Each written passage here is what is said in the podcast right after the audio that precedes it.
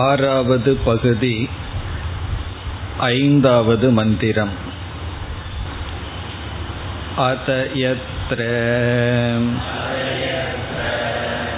एतत् अस्मात् शरीरात् उत्क्रामति अत एतैरेव रश्मिभिः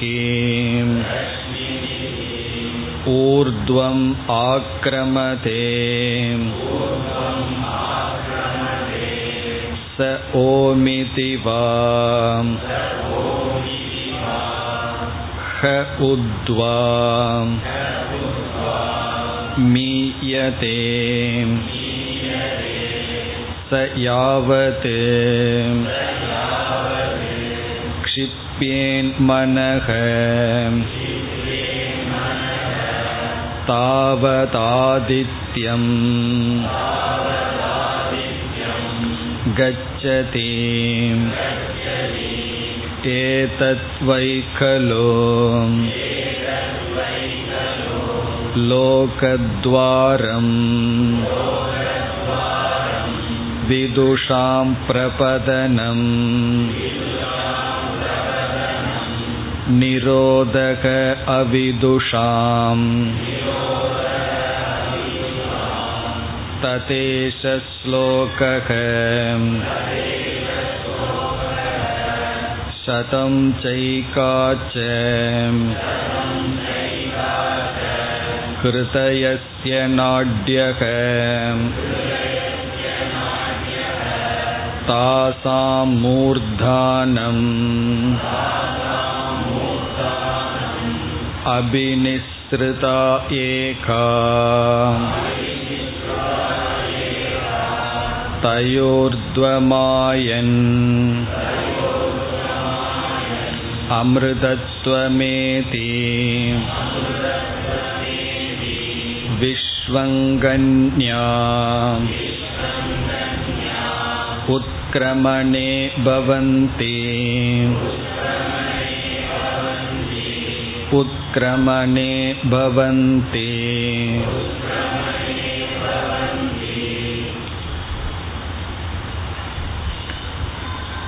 தகர வித்யா என்று அழைக்கப்படுகின்ற உபாசனையின் இறுதி பகுதியில் இப்பொழுது இருக்கின்றோம்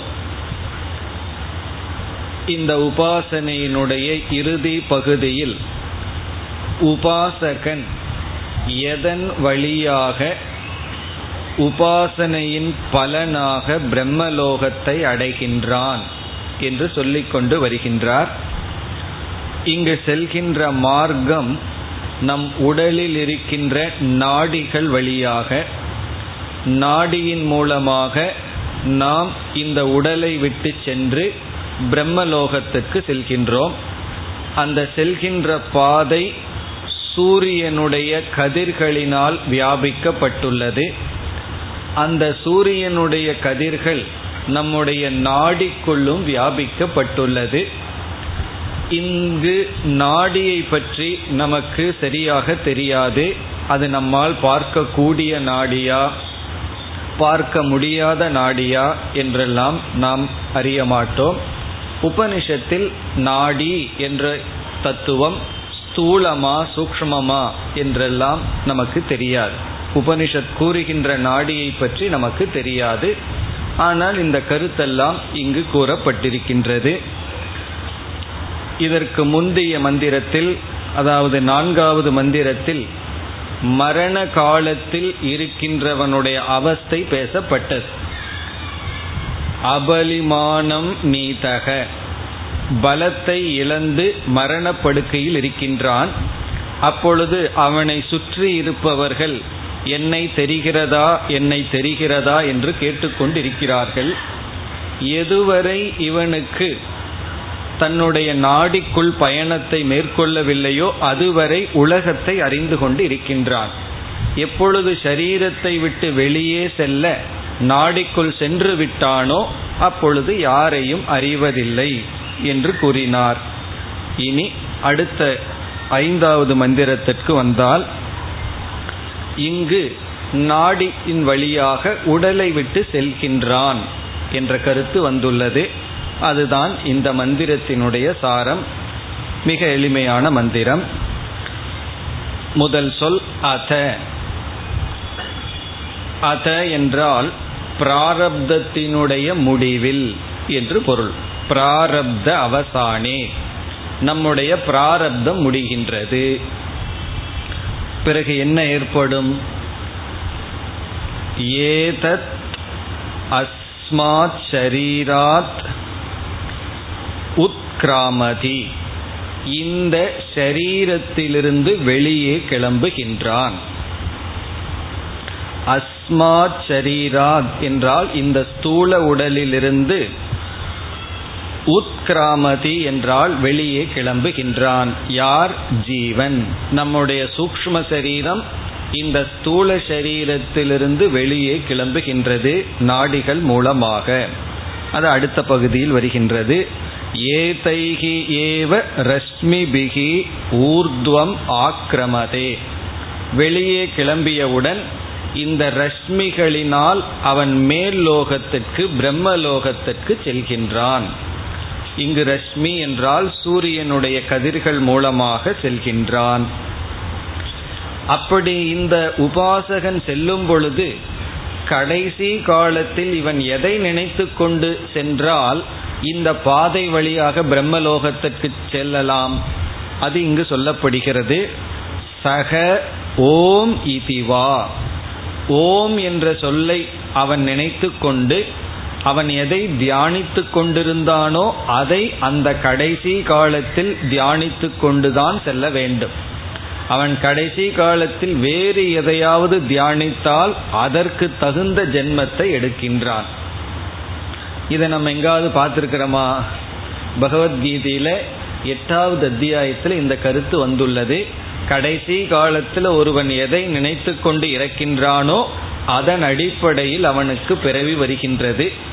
அந்த கருத்தெல்லாம் இங்கு உபனிஷத்தில் சொல்லப்பட்ட கருத்துதான் அங்கும் விளக்கப்பட்டு இருக்கின்றது இப்ப இவ்விதம் இவன் ஓம் என்று உபாசகன் சிந்தித்த காரணத்தினால் அவன் கடைசி காலத்தில் அந்த பிரம்மலோகத்திற்கு செல்கின்றான். பிறகு வா என்ற சொல் இருக்கின்றது.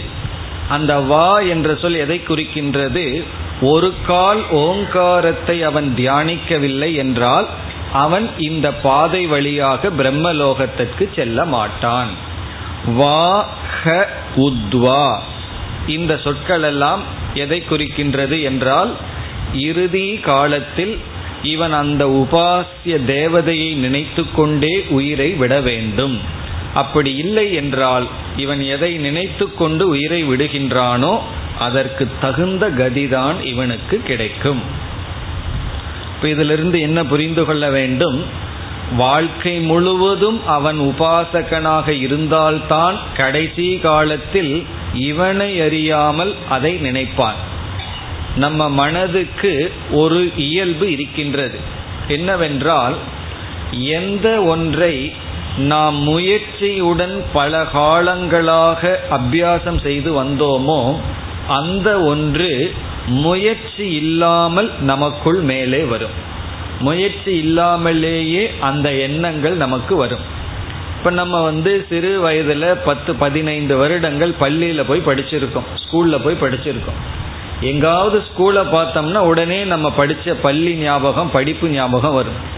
ஒருவன் வாழ்க்கையில் ஸ்கூலுக்கே போனதில்லைன்னு வச்சுக்குவோமே அவன் ஸ்கூலை பார்த்தா என்ன ஞாபகம் வரும்? கண்டிப்பாக படிப்பு ஞாபகம் வராது. காரணம் என்ன?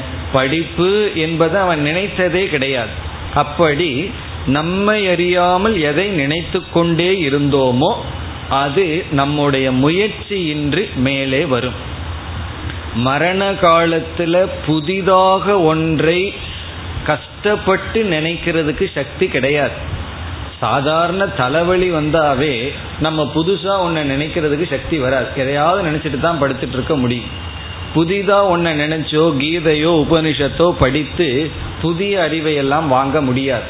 காரணம் அதற்கான திறன் அப்பொழுது நம்மிடம் இருக்காது. அப்படி மரண அவஸ்தையில் எந்த சக்தியும் நமக்கு இருக்காது.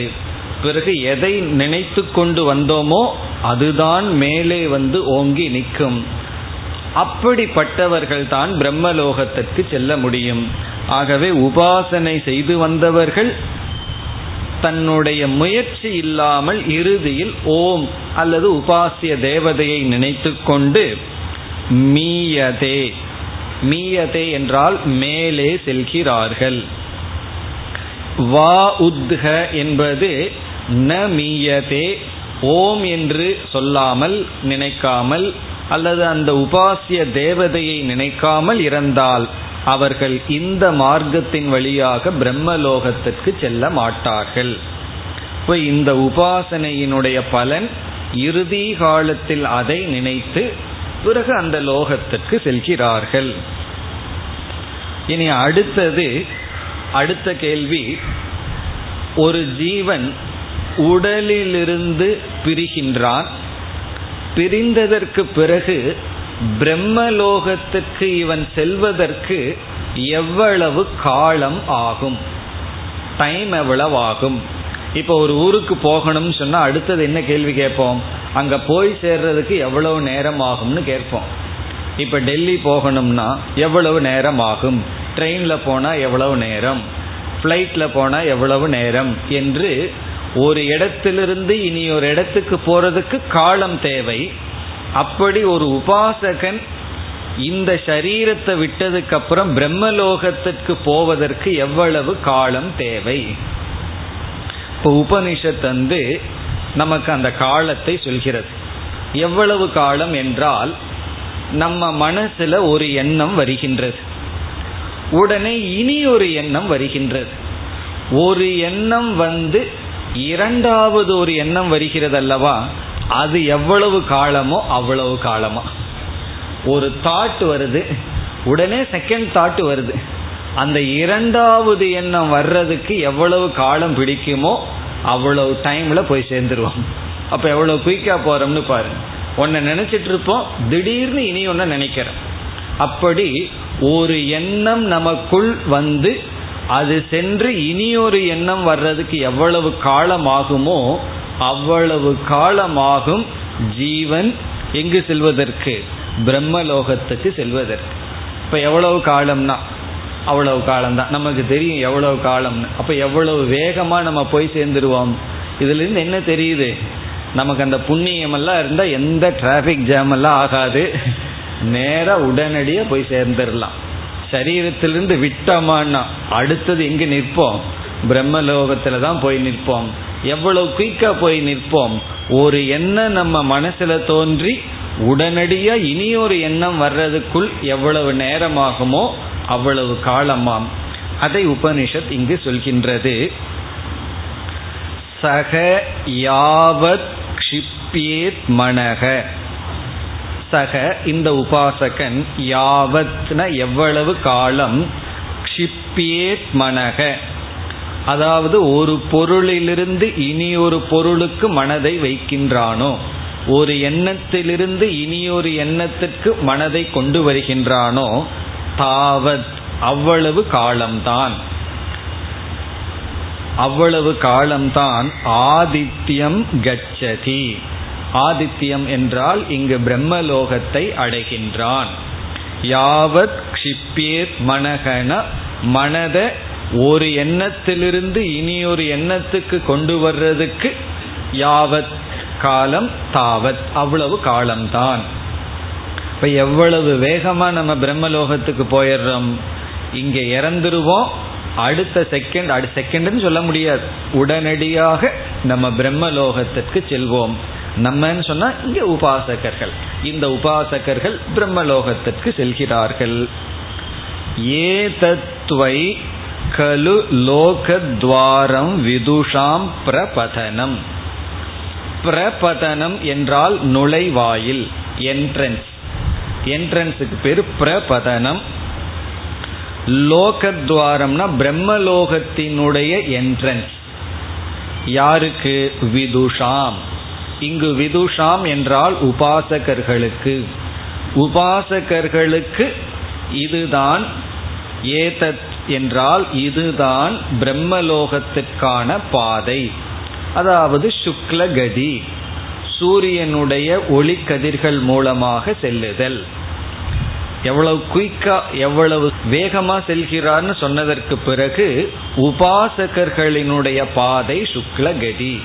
என்று சொல்லப்பட்டு பிறகு ஒரு கால் உபாசகன் அல்லாதவன் இந்த பாதைக்குள்ள வந்துட்டான்னு வச்சுக்குவோமே சில சமயம் நம்ம ரோட்ல போயிட்டு இருக்கும்போது ரைட்ல போறதுக்கு பொதுவாக லெஃப்ட்ல மாறி போறோம் அல்லவா? அப்படி ஒரு உபாசகன் இல்லாதவன் இதுல வந்துட்டா என்ன நிலை? நிரோதக அவிதுஷாம். அவிதுஷாம் என்றால் உபாசனை செய்யாதவர்களுக்கு நிரோதக என்றால் இந்த பாதை மூடப்பட்டிருக்கின்றது. இந்த சுக்லகதியானது சூரிய ஒளிக்கதிர்களுடன் செல்கின்ற பாதையானது நிரோதக அவிதுஷாம் உபாசனை செய்யாதவர்களுக்கு மூடப்பட்டிருக்கின்றது. அப்போ உபாசனை பண்றவங்களுக்கு தான் இந்த பாதை இந்த பாதை வழியாக அவர்கள் பிரம்மலோகத்துக்கு செல்கிறார்கள். இது வந்து உபாசகர்கள் இறந்ததற்கு பிறகு எப்படியெல்லாம் என்னென்ன நடக்கின்றது என்கின்ற விஷயம். இதெல்லாம் பெரிய ரகசியம். நமக்கெல்லாம் இது தெரியாது. உபனிஷத்துக்கு தான் இந்த ரகசியம் தெரியும். பிறகு இந்த விஷயத்தை உபனிஷத்தை மீண்டும் இங்கு குறிப்பிடுகின்றது. அடுத்த மந்திரத்தில் கடோபனிஷத்தில் இறுதியில் வந்த அதே மந்திரம் இங்கு வருகின்றது. நம்ம இதை வந்து கட்டோபனிஷத்தில் விளக்கமாக பார்த்திருக்கின்றோம். கடைசி மந்திரம் ததேஷ ஸ்லோகக இந்த கருத்தை இந்த மந்திரமானது விளக்குகின்றது. இப்போ இதில் புதிதான கருத்து இல்லை ஏற்கனவே பார்த்ததுதான். சதம் ச ஏகாச்ச ஹிருதயசிய நாட்யக நம்முடைய ஹிருதயத்திலிருந்து நூற்றி ஒன்று நாடிகள் பிரிந்து செல்கின்றது. சதம்னா நூறு ஏகம்னா ஒன்று நூறு பிளஸ் ஒன்று நூத்தி ஒரு நாடிகள். தாசாம் அந்த நூத்தி ஒரு நாடிகளுக்குள் மூர்தானம் அபினிஸ்ருதா ஏகா. அதில் வந்து நூத்தி ஒரு நாடியில் சுஷும்னா நாடி என்ற ஒரு நாடி இருக்கின்றது. அந்த பெயர் இங்கு குறிப்பிடப்படவில்லை. சுஷும்னா நாடி என்று ஒரு நாடி. அது நம்முடைய தலையின் மீது செல்கின்றது. மற்ற நாடிகள் எல்லாம் உடல்ல மற்ற பகுதிகளுக்கு செல்கிறது. மூர்தானம் என்றால் தலையை அபினி சிறிதாகன பிளந்து ஒரு நாடி செல்கிறது. அந்த நூறுல ஒரு நாடியானது தலைக்கு மேல் செல்கின்றது. அந்த நாடியின் வழியாகத்தான் உபாசகன் உடலை விட்டு செல்கின்றான். தயா ஊர்துவம் ஆயன் தயா என்றால் அந்த சுஷும்னா நாடி வழியாக ஊர்துவம் ஆயன் வெளியே சென்று அமிர்தத்துவம் ஏதி. ஒரு ஜீவனானவன் அமிர்தத்துவத்தை பிரம்மலோகத்தை அடைகின்றான். இங்கு அமிர்தம் என்றால் பிரம்மலோகத்தை அடைகின்றான். இப்போ நூற்றி ஒரு நாடிகளில் ஒரு நாடியானது தலைக்கு மேல் செல்கின்றது தலையை பிளந்து செல்கின்றது அந்த நாடி வழியாக உபாசகன் சென்று பிரம்மலோகத்தை அடைகின்றான். இங்கு ஏன் அமிர்தம் என்று சொல்லப்படுகிறது என்றால் இந்த பிரம்மலோகத்தில் இவனால் கிரம முக்தியை அடைய முடியும் அடைய வாய்ப்பு இருக்கிறது ஆகவே அமிர்தத்துவம் ஏதி. மற்ற நாடிகள் வழியாக ஒரு ஜீவன் உயிரை விட்டால் மறுபிறப்பை எடுக்கின்றான். இதே பூமியில் அது சொல்லப்படுகிறது விஸ்வங் அந்யா உத்கிரமணே பவந்தி. அந்யா என்றால் வேறு விஸ்வங் என்றால் வேறு திசைகளில் செல்கின்ற நாடி வழியாக அப்போ ஒரு ஜீவன் வந்து நாடி வழியாகத்தான் உடலிலிருந்து பிரிகின்றான். விஸ்வங் என்றால் விதவிதமான திசைகளில் இருக்கின்ற நாடி வழியாக சென்றால் உத் உத்கிரமணே பவந்தி. மீண்டும் பிறப்பை எடுக்கின்றான் இந்த பூமியில். அவனுக்கு சொர்க்கம் பிரம்மம் போன்ற மேல் லோகங்கள் இல்லை. இந்த பூமியிலே ஜென்மம் எடுக்கின்றான். அவனுடைய கர்ம வினையை பொறுத்து. மனித ஜென்மம் கிடைக்கலாம் மிருகன் ஜென்மம் கிடைக்கலாம் மரம் செடி கொடிகள் என்ற ஜென்மம் கிடைக்கலாம். பிறகு உத்கிரமணே பவந்தி. இரண்டாவது முறையும் சொல்லப்படுவது இந்த அத்தியாயம் முடிகின்றது என்பதை காட்ட பிறகு இந்த வித்யா முடிகின்றது என்பதை காட்ட. இந்த வித்யா என்றால் தகர வித்யா உபாசனா பகுதி இத்துடன் முடிவடைகின்றது. இப்போ நம்ம இந்த எட்டாவது அத்தியாயத்தில் இந்த உபனிஷத்தில் இதுவரை உபாசனையை பற்றிய விஷயங்களை பார்த்தோம். இங்கு உபாசிய தேவதையாக இருப்பது ஈஸ்வரன். நாம் உபாசிக்க வேண்டிய இடம் ஹிருதயத்திற்குள் இருக்கின்ற சிறிய ஆகாசம். சிறிய என்பதற்கு இங்கு பயன்படுத்தப்பட்ட பொல் தகரம் தகராகாசம். ஆகவே தகர வித்யா என்று பெயர். இந்த உபாசனையினுடைய பலன் ஒருவன் பிரம்மலோகத்திற்கு சென்று கிரம முக்தியை அடையலாம். ஒரு கால் இங்கேயே வைராகியம் வந்தால் இவன் தகுதியை அடைகின்றான் தகுதியை அடைந்தால் இனிமேல் வரப்போகின்ற பகுதி அவர்களுக்கு புரியும் இனி நாம் ஏழாவது பகுதிக்கு செல்லலாம் ய ஆத்மா अपगतपाप्मा विरजो विमृत्युः विशोकः विजिगत्सः अपिपासः सत्यकामसत्यसङ्कल्पः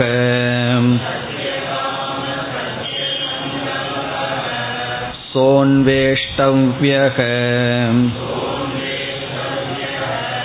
स विजिज्ञासितव्यः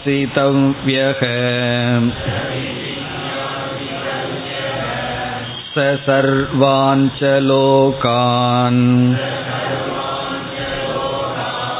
आप्नोति सर्वान् च कामान् यस्तमात्मानम् अनुविद्य विजानाति इति प्रजापतिरुवाच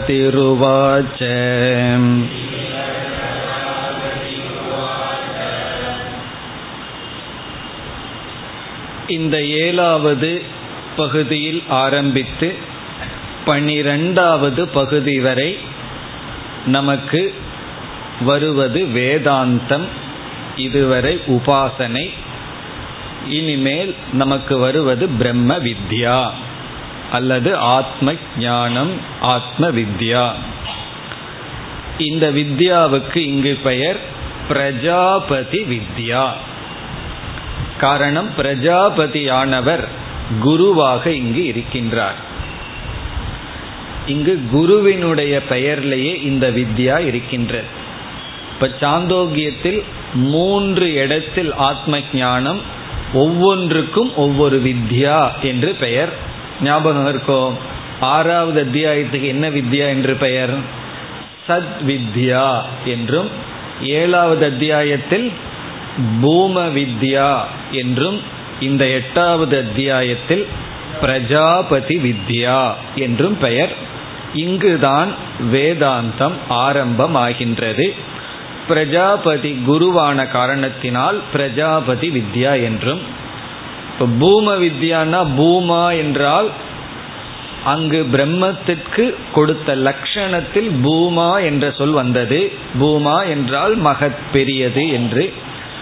பிறகு சத்வித்யா என்றால் சத் என்ற சொல்லுடன் அங்கு பிரம்ம வித்யா அறிமுகப்படுத்தப்பட்டது.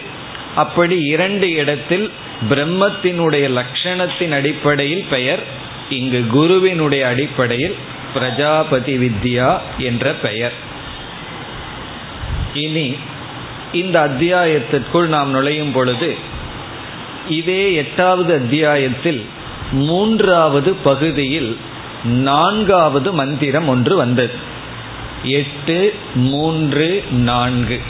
எட்டாவது அத்தியாயத்தில் மூன்றாவது செக்ஷன்ல நான்காவது மந்திரம் வந்தது.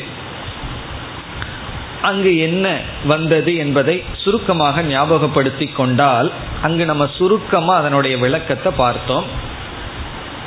நிர்குண பிரம்மமாகவும் சகுண பிரம்மமாகவும் இருக்கின்ற தத்துவம்தான் நீங்கள் உபாசனை செய்கிறீர்கள் என்று சொல்லப்பட்டது. சம்பிரசாதக அஸ்மாத் சரீரா சமுத்தாய பரம் ஜோதி ருபசம்பத்திய ஸ்வேன ரூபேன அபினிஷ்பத்தியதே ச ஆத்மா இதிக வாச்ச ஏதத் அமிர்தம் அபயம் பிரம்ம இதுதான் அங்கு வந்த மந்திரம். அங்கு முதலில் பயன்படுத்தப்பட்ட சொல் சம்பிரசாதக. பார்த்துருக்க ஞாபகம் வருகிறதோ? சம்பிரசாதகன ஞானின்னு பார்த்தோம். ஞானியானவன் தஸ்மாத் சரீரா சமுத்தாய. இந்த சரீரத்திலிருந்து மேலெலும்பி உபாசகன்னா நாடி வழியா மேல போறான் கடைசி காலத்துல. இங்க ஞானி உயிரோட இருக்கும் பொழுதே சரீரத்திலிருந்து மேலே வருகின்றான் என்றால் ஷரீர அபிமானத்தை தியாகம் செய்து. உடலில் இருக்கின்ற அபிமானத்தை அவன் தியாகம் செய்து.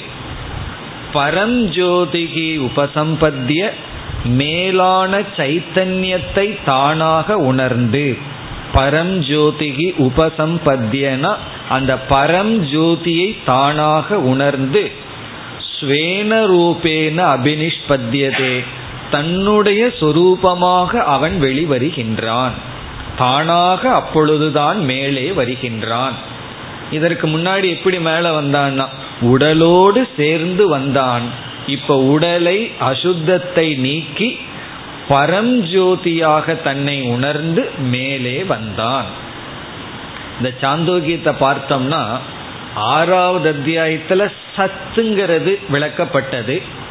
ஏழாவது அத்தியாயத்தில் ஆனந்தம் என்பது விளக்கப்பட்டது. யோவை பூமா தத் சுகம் இங்கு வந்து பரம் ஜோதிகி என்ற ஞான சொரூபம் சைத்தன்ய சொரூபம் விளக்கப்படுகிறது. ஆத்மா வந்து சத்தாகவும் சித்தாகவும் ஆனந்தமாகவும் இருக்கிறது. இந்த சத்துங்கிற தன்மை முக்கியத்துவம் கொடுக்கப்பட்டது ஆறாவது அத்தியாயத்தில் அதனால சத்வித்யா. பிறகு ஏழாவது அத்தியாயத்தில் ஆனந்தம் தான் அங்கு பேசப்பட்டது பூர்ணம் ஆகவே பூம வித்யா. இங்கு முக்கியமான இடம் பரம் ஜோதிகி உபசம்பத்திய இவன் சைத்தன்ய சுரூபமாக தன்னை உணர்ந்து பிறகு எதை விட்டதுக்கு பிறகு இவன் சைத்தன்யமா உணர்ந்தான்? அஸ்மாத் ஷரீராத். இந்த ஜடமான உடலிலிருந்து தான்கிற அபிமானத்தை விட்டு.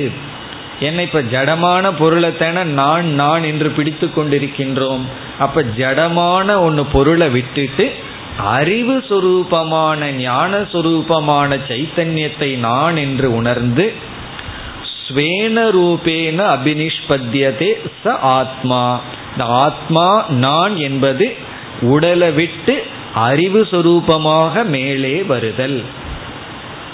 சில புராணங்களோ அல்லது டெலிவிஷன்ல எல்லாம் பார்த்தோம்னா அப்படியே தண்ணிக்குள்ள மூழ்கி எந்திரிக்கும் பொழுது ஒரு பெரிய தேஜஸோடு எழுந்திருக்கிற மாதிரி எல்லாம் சில சீன் வரும். அப்படி இவன் வந்து மேலே எழுந்திருக்கின்றானா ஸ்வேன ரூபேன வெளிப்படுகின்றான்னா இதுல எதுல மூழ்கி எழுந்திருக்கின்றான்? ஞானத்தில் மூழ்கி இவன் எழுந்திருக்கின்றான். அப்படி எழுந்திருக்கும் போது எதை விட்டுட்டு இவன் எழுகின்றான்? என்றால் உடலை விட்டு விட்டு உடலில் இருக்கின்ற அபிமானத்தை விட்டுவிட்டு அறிவு சுரூபமாக இவன் வருகின்றான். இதுதான் ஆத்மா இது அபயம் இது அமிர்தம் இதுவே பிரம்ம. இந்த மந்திரம் அங்கு வந்தது. இப்ப சங்கரர் வந்து இந்த இடத்துல அந்த மந்திரத்தை ஞாபகப்படுத்தி இதனுக்கு விளக்கம் வர வேண்டும் அல்லவா? இந்த மந்திரத்தை நம்ம உபாசனா பகுதியில படிச்சோம். நமக்கு எத்தனையோ சந்தேகங்கள் எல்லாம் இந்த மந்திரத்தை கேட்டா வரும். அந்த சந்தேகங்கள் எல்லாம் இங்கு நீக்கப்படுகின்றது. பிறகு சங்கரரே சந்தேகங்களை எழுப்புகின்றார். என்னென்ன சந்தேகங்கள்? முதல் சந்தேகம் இந்த மந்திரத்தை நம்ம படிக்கும் பொழுது ஏன்னா நம்ம அங்கு விளக்கம் பார்க்கவில்லை அல்லவா? முதல் சந்தேகம் வந்து கக சம்பிரசாதக. கக சம்பிரசாதகன கக ஞானி. யார் ஞானி? இது வந்து முதல் வர்ற சந்தேகம். யார் ஞானி? சில பேர் நம்ம கிட்ட நேரடியாக வந்து கேட்டுருவார்கள். ஒரே கேள்வி நீங்க ஞானியா? எதற்குன்னா ஆமான்னா உங்ககிட்ட வர்றேன் இல்லைன்னா நான் போறேன்னு சொல்லி. அப்படி சில பேர் அப்படி எல்லாம் கேட்பார்கள். ஒரே கேள்வி நீங்க ஞானியா? நீங்க பிரம்மத்தை பார்த்தீர்களா? இப்படி சில பேர் கேட்பார்கள். அப்படி இது வந்து எல்லாத்துக்கும் வர்ற சந்தேகம். யார் ஞானி? கக ஞானி. கக சம்பிரசாதக. யார் ஞானி என்ற சந்தேகம் வருகிறது. இரண்டாவது சந்தேகம். கேன உபாயேன ஞானம் பவதி. எந்த உபாயத்தின் மூலமாக ஞானம் ஏற்படுகின்றது. கேனன எந்த உபாயேன எந்த உபாயத்தின் மூலமாக ஞானம் கிடைக்கின்றது. யார் ஞானின்னு சொன்ன உடனே என்ன சொல்லுவோம்? இப்போ ஒருவர் வந்து நம்ம கிட்ட யார் ஞானின்னு கேட்டா என்ன பதில் சொல்லணும் தெரியுமோ? ரொம்ப சுருக்கமான பதில் ஞானம் யாருகிட்ட இருக்கோ அவன் ஞானி. அதானே? யார் ஞானினா ஞானத்தை உடையவன் ஞானி. இனி அடுத்த கேள்வி சரி அந்த ஞானம் எப்படி வருகிறது? அப்படி கேட்டால் அது அடுத்த பதில் சொல்லலாம். நீங்க கேட்ட கேள்வி என்ன? யார் ஞானி? ஞானம் யாருக்கு இருக்கோ அவன் ஞானி. யார் அஜ்ஞானி? யாருக்கிட்ட அஜ்ஞானம் இருக்கோ அவன் அஜ்ஞானி. அப்படி ஞானத்தை உடையவன் ஞானி. சரி இந்த ஞானம் எப்படி வருகிறது? இப்ப ஞான உபாயம். இரண்டாவது எதனால ஞானம் வருகிறது? இனி அடுத்த கேள்வி ஞானம் மூணாவது சந்தேகம். ஞானம்னு சொன்னாவே அறிவுன்னு சொன்னாவே ஒவ்வொரு அறிவுக்கும் விஷயம் இருக்கும். இப்போ எங்கிட்ட வந்து ஒருவர் வந்து கேட்குறார் உங்களுக்கு அறிவு இருக்கா? அப்படின்னு. சும்மா அன்பில் கேட்குறார் கோபமாவல்ல அறிவு இருக்கான்னு. நான் அடுத்த கேள்வி நான் கேட்பேன் எதை பற்றி அறிவை கேட்கிறீர்கள்? அதாவது மேத்ஸை பற்றி அறிவா லாங்குவேஜை பற்றி அறிவா அல்லது உபனிஷத்தை பற்றியதா அல்லது எதை பற்றிய அறிவு அல்லது இன்னைக்கு டிவியில இந்த படம் ஓடுதுங்கிறது பற்றிய அறிவா அப்படி அறிவு இருக்கின்றதான்னு சொன்னா உடனே விஷயத்தை கேட்போம். எப்படிப்பட்ட விஷயத்தை பற்றிய அறிவு? இங்கு ஞானி சொன்னா ஞானம். எதை பற்றிய ஞானம் என்றால் அப்ப ஞான விஷயம் நம்ம என்ன சொல்லுவோம்? ஆத்ம தத்துவம். ஆகவே ஞான விஷய ஆத்ம தத்துவம் கிம்? ஞானத்துக்கு பொருளாக இருக்கின்ற அந்த ஆத்ம தத்துவம் என்ன? இது ஆத்ம ஞானம் அல்லது பிரம்ம ஞானம் அப்போ ஞானத்தினுடைய விஷயத்தின் சொரூபம் என்ன? இங்க ஞானத்தினுடைய விஷயம் என்னங்கிறதே ஒரு கேள்விதான். அது நமக்கு தெளிவாக இருக்கிறது. உபனிஷத்துக்குள்ள வந்தாவே பிரம்மத்தை பற்றியும் ஆத்மாவை பற்றியும் தெரிஞ்சுக்கிறதுக்கு தான் வர்றோம். இப்ப ஞானத்தினுடைய விஷயம் தெரியும் அந்த விஷயத்தினுடைய தன்மை என்ன? இந்த சந்தேகம் நமக்கு வருகிறது. இப்ப மூன்றாவது சந்தேகம் என்ன? ஞான விஷய சுரூப ஆத்ம தத்துவம் கிம். ஞானத்துக்கு பொருளாக இருக்கின்ற ஆத்ம தத்துவம் ஆத்மாவினுடைய சுரூபம் என்ன? இந்த சந்தேகம் வருகிறது. இனி அடுத்த சந்தேகம் என்னவென்றால் இந்த மூணாவது சந்தேகத்தில் என்ன பதில் வரப்போகுது? இங்க ஏற்கனவே இந்த மந்திரத்தில் நம்ம பார்த்த மந்திரத்தில் அஸ்மாத் சரீராத் சமுத்தாயன்னு சொல்லப்பட்டது. இந்த ஷரீரத்தை விட்டுட்டு ஷரீரத்தை நீக்கி பரம்ஜோதியுடன் சேர்ந்து பிறகு தன் சொரூபமாக வெளிப்படுகிறான்னு சொன்னா இந்த ஆத்ம தத்துவத்திடம் ஷரீரம் நீக்கப்படுகிறது என்பது தெளிவாகிறது. ஏன்னா ஷரீரத்தை விட்டத்து தான் இவன் பரஞ்சோதியோடு சேருகின்றான்னு வந்துள்ளது. அப்படி என்றால் ஆத்மா அஷரீரி என்று நமக்கு தெரிகிறது. ஷரீர சம்பந்தம் ஆத்மா அற்றது. அஷரீரம் சரீரம்னா உடல். அசரீரம்னா சரீரம் அற்றதுன்னு எதிலிருந்து தெரிகிறது? நம்ம ஏற்கனவே பார்த்த மந்திரத்தில் கிடைக்கிறது. இப்போ அஷரீரி ஆத்மான்னு கிடைக்கும் பொழுது நம்முடைய அனுபவத்தில் ஆத்மா சரீரியாக அல்லவா இருக்கின்றான். சரீரத்துடன் சேர்ந்துதானே நான் நான் சொல்லி கொண்டிருக்கின்றோம். சரீரத்தை விட்டுட்டு நம்ம வருவதில்லையே. அப்படி வர முடியுமானால் நம்ம வீட்டில் சரீரத்தை விட்டுட்டு இங்கே வந்துடலாமே அப்போ நானும் என்ன பண்ணலாம்? சரீரத்தை அங்கே விட்டுட்டு இங்கே வந்துடலாம் அப்போ இதெல்லாம் ஆவிகளுடைய கிளாஸா இருக்குமே தவிர நம்ம கிளாஸா இருக்காது. ஆவிகள் தான் கிளாஸ் எடுத்துட்டு இருக்கும். பேசிட்டு இருக்கும் கேட்டுட்டு இருக்கும். அப்படி இல்லையே. நம்ம எங்க போறோமோ சரீரத்தோட போறோம் சரீரத்தோட திரும்பி வர்றோம். சரீரம் இல்லாம யாராவது வந்தா பயந்துக்குவோம். அப்படி நம்ம மந்திரத்தை கேட்கும்போது சரீரம் அற்றதாக ஆத்மா விளக்கப்பட்டுள்ளது. ஆனா அனுபவத்துல சரீரத்துடன் தான் நான் ஆத்மா இருக்கு. கதம் ஆத்மா சரீர விலக்ஷணக. எப்படி ஆத்மா சரீரமற்ற சுரூபம்? ஆத்மாவினுடைய அசரீரம் என்ற தன்மை என்ன? இது நான்காவது சந்தேகம். இந்த சந்தேகம் எல்லாம் எப்ப வரும்னா இந்த மந்திரத்தை நம்ம கேட்டு விசாரம் பண்ணாம இருக்கும் பொழுது இந்த சந்தேகம் வருகிறது. இப்ப நான்காவது சந்தேகம் என்ன? ஆத்மா சரீரம் அற்றதாக எப்படி இருக்கின்றது? இந்த சந்தேகம் ஏன் வந்தது? என்னுடைய அனுபவத்தில் இந்த ஆத்மா சரீரத்துடன் சம்பந்தப்பட்டுள்ளது. சரீரி ஆத்மா கதம் அஷரீரி. சரீரத்துடன் கூடிய ஆத்மா எப்படி சரீரம் அற்றதாக நாம் புரிந்து கொள்ள முடியும். இனி கடைசியா அஞ்சாவது சந்தேகம்.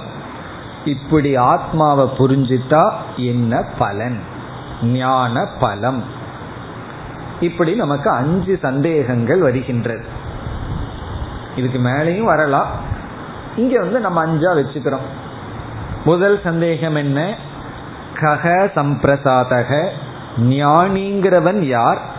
என்ன இந்த இனிமேல் பார்க்க போற கருத்துக்கு இந்த பகுதிகளில் நம்ம எட்டு மூணு நான்கு அந்த மந்திரம் தான் பீஜமே. அதுதான் சூத்திர வாக்கியம் போல. நம்ம அங்கேயே அது பார்த்துருக்கோம். இது ரொம்ப முக்கியமான மந்திரம். இதனுடைய விளக்கம்தான் பிரஜாபதி வித்யால வரப்போகுதுன்னு பார்த்துருக்கோம். அதனால அந்த மந்திரத்தை நம்ம நன்கு படித்து புரிந்து கொள்ள வேண்டும். மிக அழகான மந்திரம்னு பார்த்து சுருக்கமான விளக்கத்தை அங்கு நாம் பார்த்திருக்கின்றோம். இப்போ அந்த மந்திரத்திலிருந்து நம்ம பார்க்கும் பொழுது சம்பிரசாதகங்கிற சொல் வந்திருக்கு. ஞானின்னு பொருள் பார்த்தோம். இப்ப யார் ஞானி முதல்? இரண்டாவது எந்த உபாயத்தின் மூலமாக ஞானம் ஏற்படுகின்றது? மூன்றாவது ஞானத்துக்கு பொருளாக இருக்கின்ற ஆத்மஸ்வரூபத்தினுடைய லட்சணம் என்ன? நான்காவது ஆத்மா எப்படி அஷரீரி சரீரமற்றது சுரூபமாக இருக்கிறது? ஐந்தாவது ஞான பலன் இந்த ஞானத்தினுடைய பலன் என்ன? இப்படி வருகின்ற அனைத்து சந்தேகங்களுக்கும் இனிமேல் நமக்கு விளக்கம் வர இருக்கின்றது. இப்ப இந்த முகவுரையுடன் நாம் இந்த பகுதிக்குள் செல்லலாம். அடுத்த மந்திரத்திலிருந்து தான் கதை ஆரம்பம் ஆகின்றது ஆகவே கதையினுடைய தாத்பரியம் எல்லாம் என்ன கதை வருகின்றதுன்னு பிறகு நம்ம பார்க்கலாம். இந்த முதல் மந்திரத்துல கதை ஆரம்பமாகவில்லை. பிரஜாபதி இப்படிப்பட்ட வார்த்தையை அப்படியே விடுறார். பிரஜாபதியாக உட்கார்ந்துட்டு தனியா என்ன பண்றார்? இப்படி ஒரு மந்திரத்தை அப்படியே பேசுறாராம். பேசின உடனே இந்த ரெண்டு ஆட்கள் வந்து இதை ஒட்டு கேட்டு விடுகிறார்கள். யாரு? தேவர்களோ அசுரர்களும். கேட்டதற்கு பிறகு என்ன செய்கிறார்கள்னு கதை அடுத்த மந்திரத்திலிருந்து ஆரம்பம் ஆகின்றது. இப்ப கதை அதனுடைய தாற்பயத்தை நம்ம பிறகு பார்க்கலாம். முதல்ல இந்த மந்திரத்திற்கு நாம் வரலாம். முதல் மந்திரத்திற்கு வரலாம். இப்ப முதல் மந்திரத்துல பிரஜாபதியானவர் அதாவது இங்கு உபதேசம் செய்ய இருக்கின்ற குருவானவர் இப்படிப்பட்ட ஒரு தத்துவத்தை பேசினார். அப்படியே சபையில பேசுறார். எல்லாத்துக்கும் முன்னாடியும் இந்த உண்மையை அவர் டிக்ளேர் பண்றார். இப்படி ஒரு தத்துவத்தை அவர் பேசுகின்றார். இதை கேட்ட உடனே தான் கதை ஆரம்பம் ஆகிறது யார் கேட்கிறார்கள்? பிறகு கேட்டு அவர்கள் என்ன செய்கிறார்கள்ங்கிறதெல்லாம் இரண்டாவது மந்திரம். அங்கு நம்ம கதைக்கு போவோம். இப்போ இங்கே இந்த மந்திரத்திற்கு வரலாம். எப்படி எட்டு மூணு நாலு முக்கியம்னு பார்த்தோமோ அதே போல இந்த முதல் மந்திரமும் முக்கியமான மந்திரம். இதில் இருக்கிற சில சொற்களை எல்லாம் ஏற்கனவே நம்ம பார்த்துருக்கோம். அதாவது தகர வித்யாங்கிற இடத்துல ஈஸ்வரனுக்கு அல்லது உபாசிய தேவதைக்கு எட்டு குணங்கள் கொடுக்கப்பட்டது. அந்த எட்டு குணங்கள் கொடுக்கப்பட்டு இந்த குணங்களுடன் அதை தியானிக்க வேண்டும்னு பார்த்தோம். இப்ப அதே எட்டு குணங்கள் இங்கு வந்து பிறகு இங்கு மேலும் சில விளக்கங்கள் எல்லாம் வருகின்றது. இப்பொழுது நாம் இந்த முதல் மந்திரத்தினுடைய விளக்கத்திற்கு செல்லலாம். இந்த முதல் மந்திரத்தினுடைய விளக்கத்தை நம்ம பார்த்துட்டு பிறகு நாம் அடுத்த மந்திரத்திலிருந்து கதை தாத்பரியத்திற்கு செல்லலாம். ஆகவே இப்பொழுது நேரடியாக நாம் விசாரத்திற்கு செல்கின்றோம். இந்த மந்திரத்தை அடிப்படையாக வச்சுட்டு விசாரத்தை ஆரம்பிக்கின்றோம். இப்ப இந்த மந்திரத்தில் மூன்று கருத்துக்கள் அமைந்துள்ளது. மூன்று முக்கிய கருத்துக்கள் இதில் இருக்கின்றது. ஒன்று பிரம்ம லட்சணம் அல்லது ஆத்மஸ்வரூப ஆத்ம லட்சணம் பிரம்மத்தினுடைய அல்லது ஆத்மாவினுடைய சொரூபம். அந்த சொரூபம்ங்கிறது என்ன? ஞான விஷயம்னு மூணாவது கேள்வி கேட்டமே. அந்த மூணாவது கேள்விக்கான பதில் அறிவுக்கு உரிய விஷயமாக இருக்கின்ற ஆத்மாவினுடைய சொரூபம் என்ன? அந்த கேள்விக்கான பதில் இங்கு வருகிறது. இரண்டாவது கருத்து பிரம்ம பிராப்தி உபாயம். ஞான பிராப்தி உபாயம். இந்த ஞானத்தை அடைய மார்க்கம். நமக்கு வந்த ரெண்டாவது சந்தேகம். இந்த ஞானத்தை எப்படி அடைதல்? திடீர்னு வருமா? என்ன செஞ்சா இந்த ஞானத்தை அடைய முடியும்? அப்ப முதல் கருத்து ஆத்மாவினுடைய சுரூபம் ஞானத்தினுடைய விஷயம் நம்ம அறிவுக்கு இப்படிப்பட்ட தத்துவம்தான் பொருளாக இருக்கிறது. இரண்டாவது கருத்து இந்த அறிவை அடைய உபாயம். மூன்றாவது கருத்து நமக்கு வந்த கடைசி சந்தேகம் இந்த அறிவினுடைய பலன் ஞான பலம். இதெல்லாம் இந்த ஒரே மந்திரத்தில் அடங்குகின்றது. ஆத்மஸ்வரூபம் ஞான உபாயம் ஞான பலம். ஆத்மாவினுடைய சொரூபம் என்ன? அதை நம்ம பார்க்கும்போது எப்படி பார்த்தரணும்? ஞானத்துக்கு பொருளாக வருகின்ற ஆத்ம தத்துவத்தினுடைய தன்மை என்ன?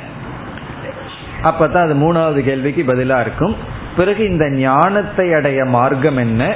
ஞானத்தினுடைய பலன் என்ன? முதல் கேள்விக்கு பதில் மிக மிக சுலபம். நம்ம ஏற்கனவே பார்த்ததுதான். இந்த ஞானம் யாருக்கு இருக்கோ பிறகு இந்த ஞானத்தினுடைய பலனும் யாருகிட்ட இருக்கோ அவன் ஞானி. அதான் முதல் கேள்விக்கான பதில். பிறகு நாலாவது கேள்விக்கான பதில் இருக்கின்றதே அது என்ன? நாலாவது கேள்விக்கான பதில் எது? எது நாலாவது கேள்வின்னு திருப்பி கேட்ட வேண்டாம். நாலாவது கேள்விக்கான பதில் நாலாவது கேள்வி என்ன?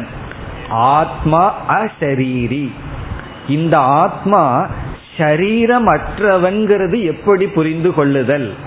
அதுதான் முழுமையாக நாம் பார்க்க போறோம். ஒவ்வொரு படியா சரீரத்தை நாம் நீக்க போகின்றோம். ஒவ்வொரு உபனிஷத்திலையும் ஒவ்வொரு நியாயம் ஒவ்வொரு முறைப்படி விளக்கம் வரும். உதாரணமா தைத்திரிய உபனிஷத்துல பஞ்ச கோஷ விவேகம் பண்ணணும். பிறகு வந்து மாண்டூக்கிய உபனிஷத்துல மூன்று அவஸ்தைகள் எடுத்துட்டு அவஸ்தாத்திரைய விவேகம் பண்ணணும் இந்த இடத்துல நம்ம வந்து ஷரீரத்ரய விவேகம் செய்ய போறோம். மூன்று ஷரீரத்தை எடுத்துட்டு ஒவ்வொரு சரீரமாக நீக்கி நீக்கி அது எப்படி நாம் நீக்க வேண்டும்ங்கிறது தான் இந்த உபனிஷத்துல வருகின்ற முறை. அப்ப இந்த அஞ்சு சந்தேகத்துல முதல் சந்தேகம் மிக சுலபமாக நீக்கப்படுகிறது. இரண்டாவது இங்கே நமக்கு பதில் வருகின்றது. மூன்றாவது இந்த ஒரே மந்திரத்தில் வருகிறது. நான்காவது சந்தேகம் அஷரீரி ஆத்மா எப்படி சரீரமற்றவன் சரீரமற்றதாக இருக்கிறதுங்கிறது தான் படிப்படியாக பன்னெண்டாவது செக்ஷன் வரைக்கும் விளக்கப்பட்டு அங்கு ஒரு முற்றுப்புள்ளி வரும். அஷரீரகும் வாவசந்தம் பிரியா பிரியே ந ஸ்பிருஷதகன்னு சொல்லி சரீரமற்றவனுக்கு இந்த பலன் ஷரீரத்தை உடையவன் சம்சாரியாக இருக்கின்றான்கிற முடிவுரை அங்கு வரும். ஏன்னா நம்ம எல்லா சரீரத்தையும் ஒரே படியில நீக்குவதில்லை படிப்படியாக நீக்கி நாம் அந்த முடிவுக்கு வர போகின்றோம். ஞான பலன் அது உபநிஷத்தில் அங்கங்கு சொல்லப்படும். அதே போல அதுவும் இங்கு வருகின்றது. அப்போ நம்ம அஞ்சு சந்தேகங்களுக்கு நான்கு சந்தேகங்கள் இந்த ஒரே மந்திரத்தில் போகிறது. பிறகு நான்காவது வந்த சந்தேகம் படிப்படியாக விளக்கப்பட இருக்கின்றது. எப்படி ஸ்தூல சரீரம் அல்ல? எப்படி ஆத்மா சூக்ம சரீரம் அல்ல? அது. ஆனால் அதுவும் இங்கு மறைமுகமாக வந்துள்ளது. இதற்குள்ள நம்ம படிச்சோம்னா அந்த சந்தேகமும் இங்கு மறைமுகமாக நீக்கப்பட்டுள்ளது. அசரீரம்ங்கிற வார்த்தை இல்லையே தவிர இங்கு உள்ள லட்சணங்களில் ஆத்மா அசரீரி என்ற லட்சணமும் வந்துள்ளது.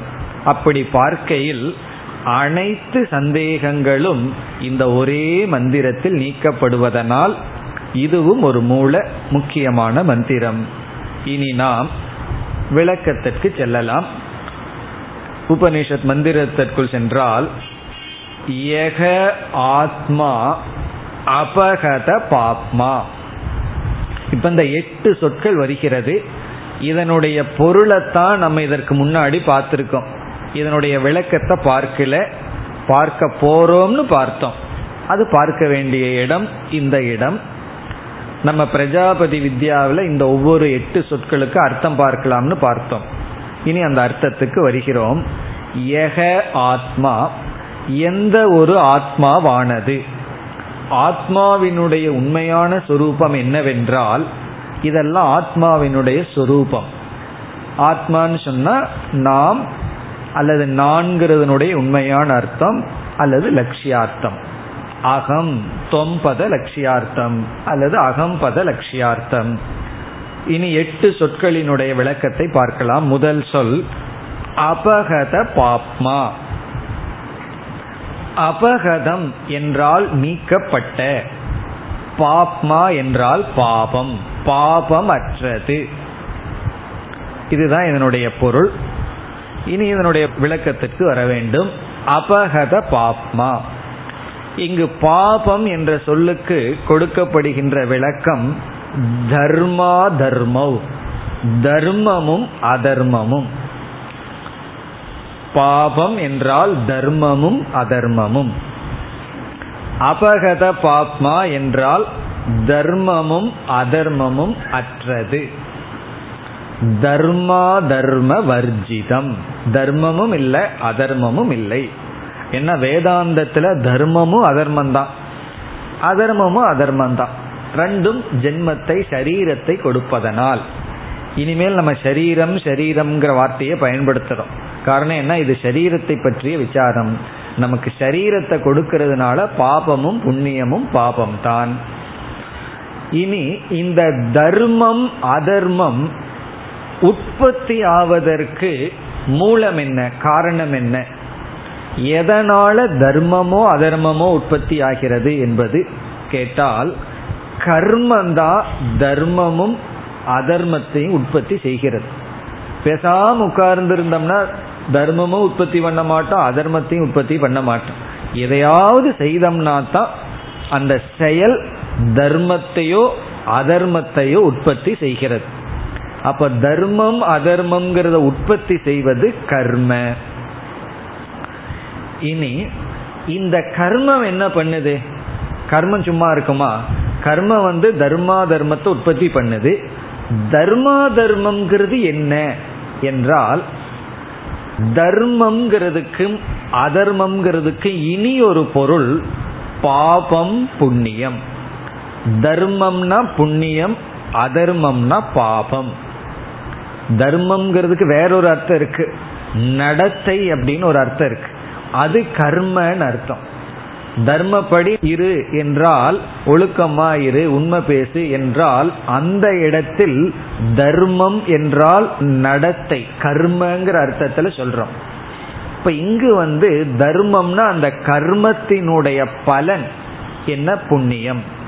அதர்மமா அவன் நடக்கிறான்னு சொன்னா அதர்மமான கர்மத்தினுடைய பலன் பாபம். ஆகவே கர்ம தர்மம் பாப புண்ணியம் இவைகளெல்லாம் சேர்ந்து பிரிக்க முடியாமல் இருக்கும். ஒன்ன சொன்னா மீதி எல்லாம் வந்துடும் இப்ப தர்மா தர்மம்னு சொன்னா கர்ம செயல். செயலிலிருந்து தர்மா தர்மம். தர்மா தர்மம் இஸ் ஈக்குவல் டு புண்ணியம் பாபம். தர்மம்னா புண்ணியம் அதர்மம்னா பாபம். பிறகு இந்த பாப புண்ணியங்கள் எல்லாம் எப்பொழுது நீங்கும் அல்லது தீரும்? அது எப்போ எக்ஸாஸ்ட் ஆகும்? இப்போ நம்ம கிட்ட பாப புண்ணியம் எல்லாம் இருக்கு. அது எப்போ தீரும் என்றால் இந்த பாப புண்ணியங்கள் நமக்கு சுக துக்கத்தை கொடுத்து தான் தீரும். ஒரு புண்ணியத்தை தீக்கணும்னு என்ன பண்ணணும்? சுகத்தை அனுபவிச்சிடணும் பாபத்தை நீக்கணும்னா துக்கத்தை அனுபவிக்கணும். பணத்தை தீக்கணும்னா என்ன பண்றோம்? செலவு பண்ணணும். ஏதாவது பண்ணி பொருளை வாங்கணும். அதே போல புண்ணியத்தையும் பாபத்தையும் நீக்க வேண்டும் என்றால் அதை அனுபவிச்சு தான் நீக்கணும். பிறகு எத்தனையோ பாப புண்ணியத்தை சேர்த்து வச்சுட்டோம். ஒரு பாவமா ரெண்டு பாவமா? எத்தனையோ பாவம். புண்ணியம் ஒன்னா ரெண்டா? எவ்வளவோ புண்ணியத்தை சேர்த்து வச்சிருக்கோம். எல்லாம் ஒரே நேரத்தில் தீராது. சில பாவம் நாய் ஜென்மம் எடுத்தா தான் தீரும். சில பாவம் மனுஷ ஜென்மம் எடுத்தா தான் தீரும். சில பாவம் வேற ஏதாவது ஜென்மம் எடுத்தா தான் தீரும். அதே போல சில புண்ணியம் அப்படித்தான். அந்த புண்ணியத்துக்கு அந்த ஜென்மம் எடுக்கணும். அப்படி ஒவ்வொரு பாவமும் ஒவ்வொரு புண்ணியமும் ஒவ்வொரு ஜென்மம் எடுத்தா தீரும்னா எந்த இடத்துல இந்த பாப புண்ணியங்கள் எல்லாம் சேர்த்து வைக்கப்பட்டுள்ளது? அங்க அது இருந்து பிறகு அந்த நேரம் வரும்பொழுது அந்த பாவ புண்ணியங்கள் எல்லாம் நீக்கப்படும். அந்த இடத்துக்கு பெயர் காரண சரீரம். அப்ப தர்மா தர்மம் என்கின்ற புண்ணியமும் பாபமும் இருக்கின்ற இடம் காரண சரீரம். இதெல்லாம் எதுக்கு வந்தோம்னா காரண சரீரத்துக்கு வர்றதுக்கு தான். இனி படித்தால் அபகத பாப்மா இஸ் ஈக்குவல் டு ஆத்மா காரண சரீரம் அற்றது. இந்த ஆத்மாவுக்கு காரண சரீரம் இல்லை. காரண சரீரம் இல்லைன்னு சொன்னா காரண சரீரத்தில் என்ன இருக்கு? பாப புண்ணியங்கள் எல்லாம் சேர்த்து வைக்கிற இடம். பாப புண்ணியங்களினுடைய வீடு தான் காரண சரீரம். இந்த காரண சரீரமே இல்லைன்னு சொன்னா காரண சரீரத்தில் இருக்கிற பாப புண்ணியமும் கிடையாது. பிறகு பாப புண்ணியத்தினுடைய விளைவாக வருகின்ற சுகதுக்கமும் கிடையாது. ஆகவே அபகத பாப்மாங்கிறதுக்கு முதல் அர்த்தம் காரண சரீரமற்றது. இரண்டாவது அர்த்தம் அபோக்தா. போக்தாவல்ல. எந்த சுகத்தையும் துக்கத்தையும் அனுபவிக்காதது. இதுதான் அபகத பாப்மா என்ற சொல்லினுடைய பொருள். இதெல்லாம் இந்த சரீரமற்றதுங்கிறது இது மறைஞ்சிருக்கு. உள்ள போய் தான் கண்டுபிடிக்க வேண்டியதா இருக்கு. பிறகு அடுத்த விசாரத்துல தெளிவா வருகின்றது. இங்கேயே நமக்கு காரண சரீரம் அற்றதுங்கிறது இந்த சொல்லிலிருந்து கிடைக்கிறது. அபகத பாப்மா என்றால் தர்மா தர்மங்கள் அற்றது தர்மா தர்மங்கள் அற்றது என்றால் கர்மமற்றது பாப புண்ணியமற்றது பாப புண்ணியத்தினுடைய ஸ்தலமான காரண சரீரமற்றது.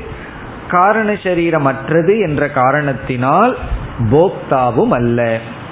இதுதான் அபகத பாப்மா. இனி அடுத்த சொல். விரஜக.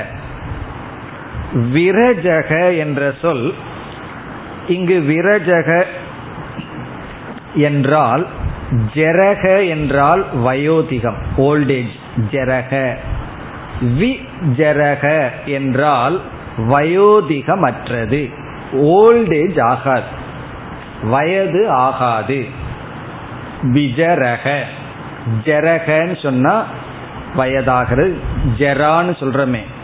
வி ஜெரக என்றால் ஜெரா அற்றது. இது எதற்கு வயசாகும்? அது என்ன? எதற்கு வயசாகும்? நம்ம ஸ்தூல சரீரத்துக்கு தான் வயசாகும்.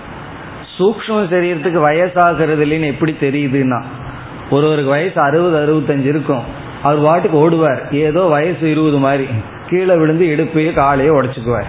ஏன் வயசானவங்க எல்லாம் எலும்பு உடைச்சிக்கிறாங்க தெரியுமோ? அவங்க மனசு வயசாகல உடம்பு வயசாயிருக்கு. அது அவங்களுக்கு புரியல. நம்ம மெதுவா கையை எடுத்து வைக்கணும் கால் எடுத்து வைக்கணும். அது அவங்களுக்கு புரியல. காரணம் என்ன? வயசு உடம்புக்கு வயசாயிருக்கு. அதுக்கு சக்தி இல்லை. மனசுக்கு வந்து வயசாகாமல் இருக்கிறதுனால தான் எல்லாம் வேக வேகமாக செஞ்சு உடம்பையே ஒடித்து கொள்கிறார்கள். முன்ன அப்படி செஞ்சாங்க உடம்பு ஒடியில. காரணம் என்னன்னா அது மரத்து போல வளைஞ்சு கொடுத்துட்டு இருந்தது பசு மரத்தை போல. வயசாயாச்சு வயதான மரத்தை போல வளையாம உடையுது. அப்படி வயதுங்கிறது மனதை விட உடலுக்கு தான் ஆகவே ஸ்தூல சரீர வர்ஜிதக. இந்த ஆத்மாவுக்கு ஸ்தூல சரீரம் இல்லை. விஜரக. நான் ரஜகன்னு முதல்ல சொல்லியிருக்கேன். ரஜகனா அழுக்குன்னு அர்த்தம். ஆனால் இந்த இடத்துல வி ஜரகன்னு படிக்கணும். ஜரக. விஜரகன வயது அற்றது. வயோதிகம் அற்றது அதாவது ஸ்தூல சரீரம் அற்றது இது இம்ப்ளைடு மீனிங் சொல்றது. உள்ள போய் பார்த்தோம்னா ஓல்டேஜ் கிடையாது. அதோட இனி ஒரு கருத்து இருக்கின்றது. இந்த சரீரத்துக்கு ஆறு விதமான விகாரங்கள் வரும்னு பார்த்திருக்கோம். ஏதோ பிறவையில பார்த்திருக்கோம். தத்துவ போதம்னு ஒரு இடத்துல. ஆறு விதமான விகாரங்கள் வந்திருக்குன்னு. அஸ்தி ஜாயதே வர்த்ததே விபரிணமதே அபக்ஷியதே வினஷ்யத்தின்னு எல்லாம். அப்படி இந்த ஜரகங்கிற சொல்லிலிருந்து ஷட் விகார ரகிதக.